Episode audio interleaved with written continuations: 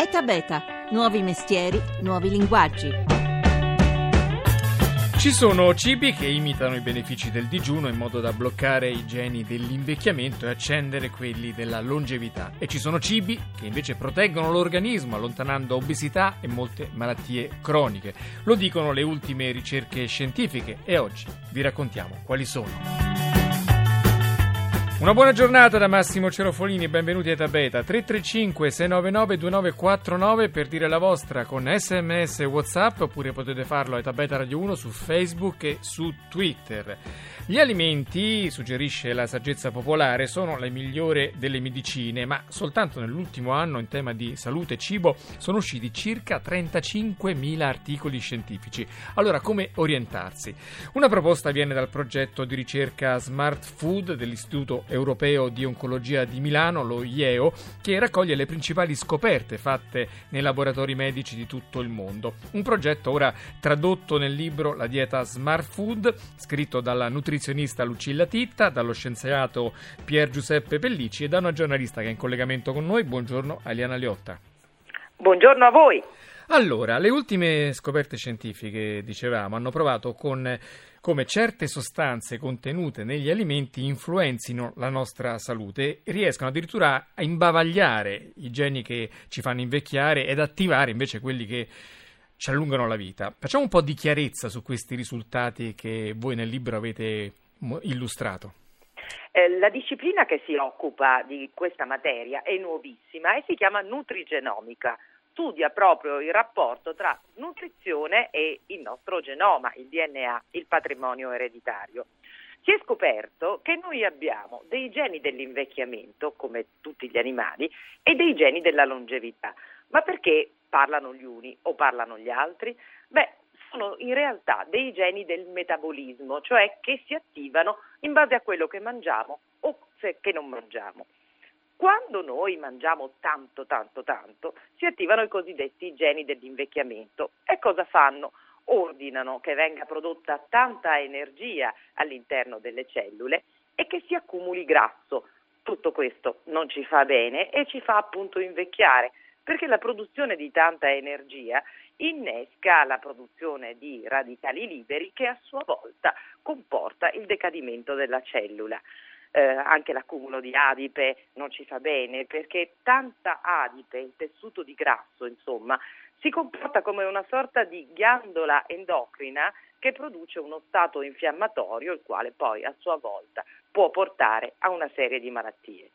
Quando si digiuna o quando si mangia poco, si attivano invece i geni della longevità e quelli dell'invecchiamento se ne stanno zitti. I geni della longevità dicono: beh, non c'è nulla da mangiare e quindi niente produzione di energia dentro le cellule, niente grasso da accumulare, piuttosto utilizziamo l'energia che c'è nel corpo, quel poco che c'è, per riparare i tessuti e le cellule. Ecco perché questi sono i geni di lunga vita. Poi naturalmente, ecco, quindi in sostanza, non è una cosa che in sostanza ci sta dicendo Eliana Liotta che quello che abbiamo già detto in altre puntate: meno si mangia e più si allunga la vita. Nei topi, in tanti animali è stato confermato questa percentuale di riduzione calorica a cui corrisponde un allungamento altrettanto forte della vita, addirittura 30, 40, 50% in alcune specie. E questo anche nelle scimmie. Anche nelle scimmie, questo i parenti più prossimi. Ecco, quindi questo probabilmente riguarda anche l'uomo, solo che l'uomo animale sociale non può essere sottoposto a queste privazioni da laboratorio. Quindi voi cosa avete scoperto? Avete scoperto che ci sono una ventina di cibi che imitano quello che fa il digiuno nel nostro organismo, quindi che ci allungano la vita. Esatto. In che modo? Potremmo dire che mangiamo ed è come se non mangiassimo, è una traduzione, diciamo così. Allora, queste molecole contenute in alcuni cibi, per esempio le antocianine o il resveratrolo, cosa fanno? Riescono, alla fine della digestione, a insinuarsi nel cuore delle cellule e si legano chimicamente a una sorta di cappottino che avvolge il nostro DNA, si chiama cromatina, e facendo così riescono a spegnere, come se fosse l'interruttore della luce con un on e un off, riescono a spegnere i geni dell'invecchiamento e invece ad accendere in automatico quelli della longevità. E allora scopriamo quali sono, così facciamo la spesa in modo mirato. Allora, sono cibi comunissimi. Noi abbiamo scelto quelli che hanno tante di queste molecole smart, sono cibi comuni, per esempio la quercetina come molecola è contenuta in asparagi, capperi, cioccolato fondente, purché al 70%, cipolle e anche la lattuga, che è un normalissimo cibo. Le antocianine, che sono i pigmenti che danno il colore blu e rosso, rosso scuro a frutta e verdura, sono contenute nelle arance rosse, nei cavoli cappuccio rossi, nelle ciliegie, buonissime, nei frutti di bosco, nelle melanzane, nelle patate viola, nelle prugne nere, radicchio rosso e uva. Poi ci sono due smart drink che sono il tè verde ma anche il tè nero, perché hanno una molecola complicatissima da pronunciare ma ci provo, epigallo-catechin-gallato. Poi ancora invece c'è la fisetina come molecola smart, che è contenuta in cachi, fragole e mele, e la capsaicina che è nel peperoncino e nella paprika. Ecco, io ho spuntato dall'elenco, manca soltanto una spezia che è la curcuma. Ma insomma, esatto. Questo diciamo è il primo stadio di questa vostra ricerca che avete messo poi nero su bianco sul libro La Dieta Smart Food, ma io do subito il benvenuto a un grande chef che sta in collegamento. Buongiorno a Ciccio Sultano. Buongiorno. Ciccio Sultano, il lunedì 2 maggio andrà a Milano nella manifestazione Fish and Spring, la festa di Italia squisita in cui tanti chef come lei provano a celebrare a modo loro l'arrivo della primavera, nel suo caso con piatti di pesce. Lei ha un ristorante molto celebre a Ragusa Ibla e ha sentito le parole di Eliana Liotta. Che ne pensa? Lei come chef ha la responsabilità prima di tutto di farci stare bene a tavola col palato, però ha anche la responsabilità di costruire piatti che poi siano dal punto di vista salutare molto efficaci. Credo che la dottoressa mi licenzia se viene da me. No, nel senso, sto scherzando, ho sentito tutto il discorso. Anche c'è anche la cioccolata, quindi insomma non è che è proprio restrittiva questa dieta. Sì, ho messo un piatto che l'ho chiamato Omega 3 perché è a base di sgombro, alici e sarde, un po' per aiutare. Diciamo che siamo molto attenti a tutto questo che è il mondo della salubrità, però ovviamente siamo dei cuochi che si occupano della felicità delle persone e anche del peccato che uno fa a tavola godendosi attraverso il cibo e il vino, ed è molto complesso riuscire a fare una dieta all'interno di un menù.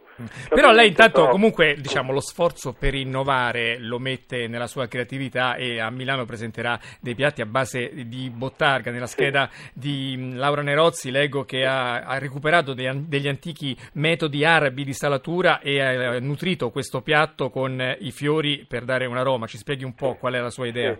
Sì, no, diciamo che si parte dalla materia e dalla sua trasformazione. Però il piatto, che l'idea intorno al mondo della bottarga è ad esempio gli spaghetti con succo di carota e salsa moresca, chiamata anche taratatà, che è una leggenda matopeica che racconta il rumore delle spade tra i normanni e gli arabi. Qui cadiamo sull'aspetto poetico e narrativo, storico di quello che è la ricetta e il fatto di tradirla attraverso l'innovazione, perché è talmente sottile quel filo che unisce le due cose che se non si sta attenti si rischia di pasticciare, a volte cadere nel banale e anche nell'esagerato. Comunque io leggendo gli ingredienti di questa sua ricetta penso che la dottoressa li approvi quasi tutti, perché oltre alla bottarga leggo carota, limone, zenzero, aglio, olio e peperoncino. Dottoressa, prova? Allora, peperoncino intanto è un cibo addirittura della longevità, quindi come si approvo? L'olio extravergine d'oliva fa parte di quelli che noi abbiamo chiamato protective smart food, cibi intelligenti che proteggono l'organismo, quindi viva anche quello. Tutta la verdura fresca e tutta la frutta fresca fanno parte dei cibi protettivi. E poi un'altra cosa che è tipica della cucina siciliana è l'uso anche in cottura della frutta a guscio, quindi dei pistacchi, delle mandorle. Quindi Ciccio Sultano, non sottovaluti che lei, oltre ad essere un grande chef, c'ha anche straordinari poteri salutistici nella sua cucina. Sì, è verissimo. È verissimo, perché anche per esempio il piatto che citava, la bottarga, che ne dice? Passa all'esame dell'istituto? la bottarga è molto salata, ha questo limite. Dopodiché quello che noi diciamo è che nella vita bisogna mangiare tutto, non c'è alcun alimento proibito. Esiste una, diciamo, via della straordinarietà in cui bisogna andare a cena da Ciccio Sultano, così. E poi invece una via... Tra l'altro lo dico, ieri era molto onorata Eliana Liotta quando ha saputo che c'era Ciccio Sultano, che apprezza e ammira. Grazie dottoressa. E diceva... E quindi bisogna, insomma, sapersi, ma questo fa anche parte del buon senso, solo che spesso invece si esagera tutti i giorni. Allora io ringrazio Ciccio Sultano, grande chef di Ragusa Ibla, da Sicilia, da Ragusa. Da Ragusa, il 2 maggio a Milano alla festa Fish and Spring d'Italia Squisita. Grazie. Grazie, di nuovo, salve. Eliana Liotta, allora, sentito quello che ci ha detto questo grande chef, ma continuando con le vostre scoperte, diceva che ci sono 10 cibi protettivi, oltre a quelli che ci danno longevità. Cosa fanno e quali sono? Allora, io dicevo già, intanto l'olio extravergine d'oliva, che è assolutamente il condimento da privilegiare perché contiene degli acidi grassi buoni che ci fanno molto bene e che fanno il contrario degli acidi grassi cattivi contenuti per esempio in altri oli come quello di cui si parla tanto, cioè l'olio di palma per esempio. Ecco, questi sono grassi buoni che fanno addirittura abbassare il colesterolo cattivo. Poi ci sono i cereali integrali. Sono da privilegiare perché contengono tanta fibra e la fibra ci fa bene, dobbiamo immaginarla come una sorta di impedimento a una digestione facile perché va a piazzarsi qui nella pancia, ma questo è un bene perché così non vengono assorbiti immediatamente tutti i zuccheri e i grassi che ci sono con il resto dei cibi. Le erbe aromatiche, salvia, prezzemolo, via libera a tutte le erbe e le spezie, dicevo la frutta fresca, dicevo le verdure, i legumi. Noi purtroppo ci siamo dimenticati di quello che era un ingrediente tipico della cucina dei nostri avi, invece vanno mangiati almeno 3 volte alla settimana perché contengono delle proteine che noi definiamo nobili, se unite ai carboidrati, quindi alla pasta o al pane, ci danno tutti gli aminoacidi di cui abbiamo bisogno. Ecco, la cosa importante però è che questi cibi siano comprati freschi, che non siano di quelli, insomma, di lunga conservazione. Allora, per favorire un acquisto nuovo, in modo da poter sempre disporre del meglio, magari biologico, magari del produttore vicino nel territorio, come ogni settimana presentiamo le aziende innovative, c'è un'azienda che si chiama L'Alveare che dice sì. Sentite come ce la presenta il fondatore, Eugenio Sapora. L'Alveare che dice sì è una piattaforma che si pone come obiettivo di rivoluzionare il modo di fare la spesa degli italiani, azzerando la filiera alimentare e mettendo faccia a faccia produttori e consumatori, che si riuniscono in tante piccole comunità di quartiere dette appunto alveari. Si compra comodamente online, ma si ritira la spesa nel proprio alveare di quartiere direttamente dalle mani dei produttori. La vera forza del progetto però è la sharing economy, ovvero chiunque può creare il proprio alveare e diventare così gestore del suo gruppo di acquisto 2.0. Ci si iscrive sul sito www.alvearechedicesi.it, si radunano amici, vicini, parenti e qualche produttore della zona ed ecco che ci si trova a trasformare un luogo della città in un piccolo mercato effimero dove appunto produttori e consumatori si incontrano settimanalmente per la distribuzione dei prodotti. Ed era Eugenio Sapora, l'ideatore di L'Alveare che dice sì. Torno con Eliana Liotta, l'autrice insieme a Lucilla Titta e Pier Giuseppe Pellicci del libro La Dieta Smart Food.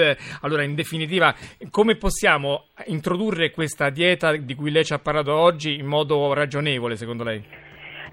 Con gradualità. La nostra dieta prevede 2 fasi, la fase start, quella iniziale appunto di autovalutazione, per sapere chi siamo, quanto pesiamo, che cosa realmente mangiamo, e poi la seconda fase che è la fase invece smart, vera e propria. Il segreto è la gradualità, non bisogna immaginare di fare delle rivoluzioni, di cambiare abitudini alimentari dalla sera alla mattina, perché questo non funziona e si finisce col tornare invece alla vecchia routine. Allora, gradualmente vuol dire per esempio ridurre lo zucchero nel caffè poco alla volta, 2 cucchiaini è il proprio rito, un'esagerazione. passiamo a 1,5 per 2-3 giorni. E insomma, poi la gradualità è sempre la chiave.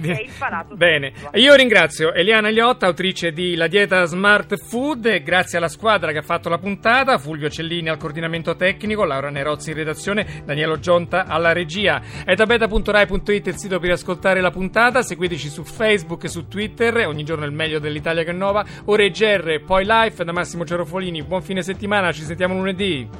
Da da da da da da.